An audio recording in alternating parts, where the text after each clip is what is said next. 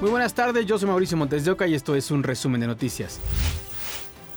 Fue un domingo para el olvido para los vecinos de Caborca, Sonora, por una serie de balaceras que se prolongaron varias horas.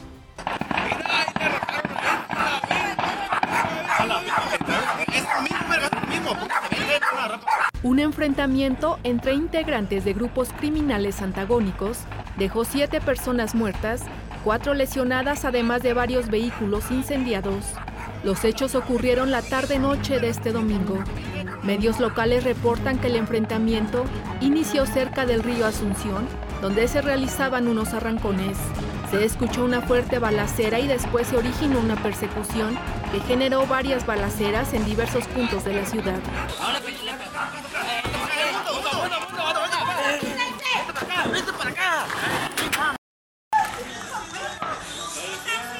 Este municipio registra constantes enfrentamientos entre sicarios del brazo armado del cártel de Sinaloa, gente nueva del Cazador y sicarios del cártel de Caborca, liderado por la familia de Caro Quintero.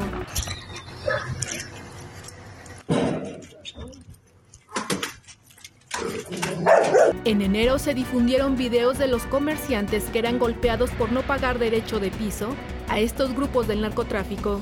Relacionado con estos hechos, este fin de semana la Fiscalía de Sonora informó que fue detenido un segundo implicado en la agresión contra un taquero en Caborca. En 2022, Sonora fue el séptimo estado más violento de México al acumular 1.744 homicidios, según información registrada por el Secretariado Ejecutivo del Sistema Nacional de Seguridad Pública. Para ADN 40, Fuerza Informativa Azteca. 14 personas víctimas de secuestro fueron liberadas en los municipios de Pinos y Pánfilo Natera en Zacatecas. Durante el primer operativo de seguridad fueron liberadas 9 personas. En un segundo hecho, el cual terminó en un enfrentamiento entre sujetos armados y el ejército, liberaron a los demás. Los militares respondieron y arrestaron a 14 presuntos delincuentes. Además decomisaron armas, vehículos y hasta un lanzagranadas. En apenas 40 segundos secuestraron a un empresario en Chetumal. Medios locales señalan que la persona privada ilegalmente de la libertad es Cipriano Torres. Ocurrió ayer por la tarde. La víctima estaba por entrar a su casa cuando de un vehículo descienden tres sujetos armados. Él ingresa al inmueble y ahí uno de los delincuentes lo alcanza. Después lo hacen sus cómplices. A pesar de oponer resistencia, lo meten al vehículo y se lo llevan. En la reunión del Gabinete de Seguridad de Quintana Roo se dijo que se emprendió un operativo para la búsqueda de una persona, aunque no se precisó si se trataba del empresario. Vincularon a proceso a Bernardino Esparza, el 8, señalado de ser operador de la célula criminal conocida como Los Guanos, que está bajo el mando de Aureliano El Guano Guzmán, hermano de Joaquín El Chapo Guzmán. Autoridades lo acusan de delitos contra la salud en modalidad de posesión con fines de comercio, posesión de armas, cargadores y cartuchos de exclusivo de las Fuerzas Armadas. Un juez impuso a El 8 la prisión preventiva oficiosa, por lo que permanece en el penal Aguaruto en Culiacán, Sinaloa. Decomisaron alrededor de 380 kilogramos de droga en un inmueble de Tijuana, Baja California. Ocurrió durante un operativo en conjunto con el Ejército, Guardia Nacional y la Fiscalía General de la República, luego de identificar que la vivienda era utilizada como centro de acopio de drogas. De acuerdo con las autoridades, también se aseguraron 3.400 pastillas de fentanilo, 4 armas largas, 17 cargadores, 664 cartuchos y 2 vehículos. Detuvieron a un hombre de 29 en Zapotlanejo, Jalisco. Ocurrió luego de que elementos de la policía recibieron una denuncia sobre un joven que había robado dos gasolineras en Acatic. Con las características brindadas y cámaras de vigilancia se logró identificar el vehículo donde viajaba entre los límites de Tlaquepaque y Guadalajara. Al percatarse de los oficiales intentó huir, provocando una persecución hasta que se impactó contra otra unidad. Tras su arresto le decomisaron dinero en efectivo y dos celulares.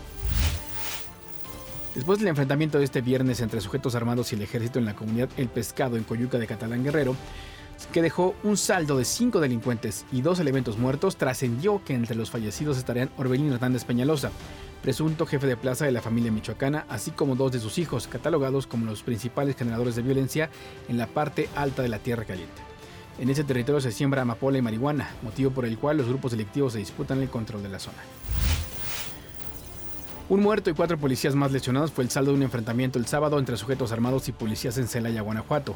Los elementos fueron agredidos durante un patrullaje de rutina. Se activó un operativo de seguridad para dar con los responsables. Prisión preventiva para seis personas involucradas en la balacera y persecución del viernes que terminó en la alcaldía Álvaro Obregón. El miércoles se definirá su situación legal. Seis de los siete presuntos delincuentes del cártel Jalisco Nueva Generación detenidos el viernes en la alcaldía Álvaro Obregón, acusados de matar a tres policías del municipio mexiquense de Tenango del Valle y de la Ciudad de México, permanecerán tras las rejas. En la capital se les acusa de homicidio, homicidio en grado de tentativa, daños, asociación delictuosa y portación de arma de fuego de uso exclusivo de las Fuerzas Armadas.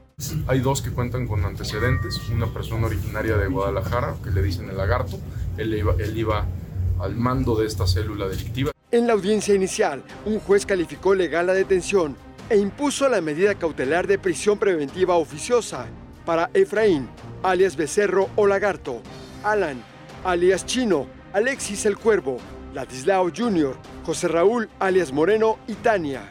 La madrugada del viernes, los imputados presuntamente participaron en una balacera en el Estado de México, cuando policías municipales rescataron a cuatro personas privadas de la libertad, entre ellas dos menores de edad. Huyeron hacia la Ciudad de México.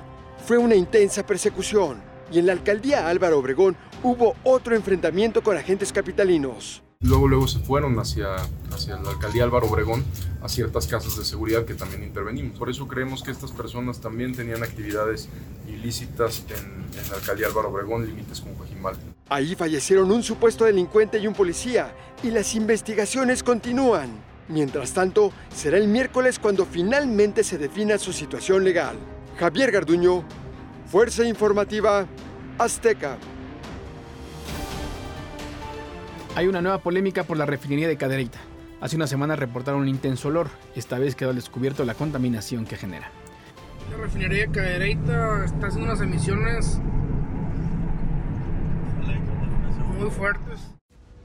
Justo cuando la refinería de Cadereyta enfrenta una fuerte polémica en Nuevo León y hasta una campaña que pide su cierre y reubicación, ayer sufrió un desperfecto que provocó que despidiera una aparatosa columna de humo. Las imágenes fueron compartidas ampliamente por la ciudadanía, lo que generó fuerte indignación y volvió a colocar a Pemex en el ojo del huracán.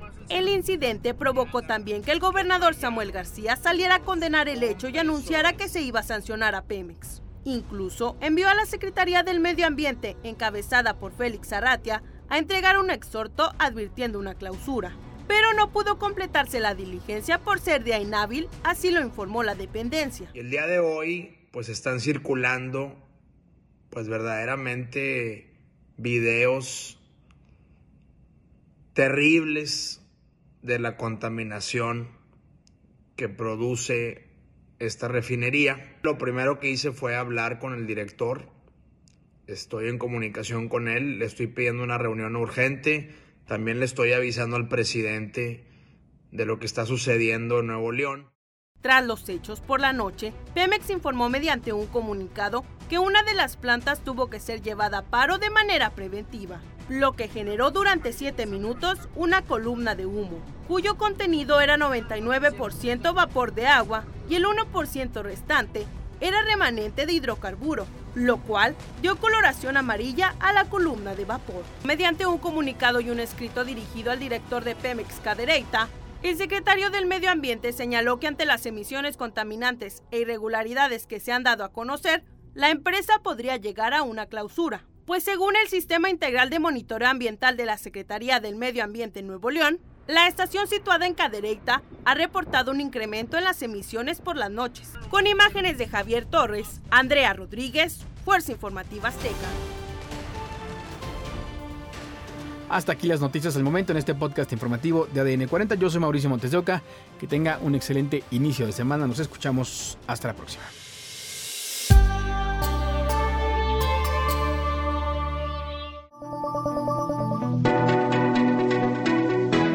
Podcast es presentado por VAS, la super app que te ofrece muchas y nuevas formas de pagar todo lo que quieras con tu celular. Olvídate de las filas y dedícate a lo que más te gusta. Ver tele en vivo, películas, escuchar música, podcast y estar siempre enterado de las noticias más importantes. Todo en un mismo lugar. VAS, la super app con todo.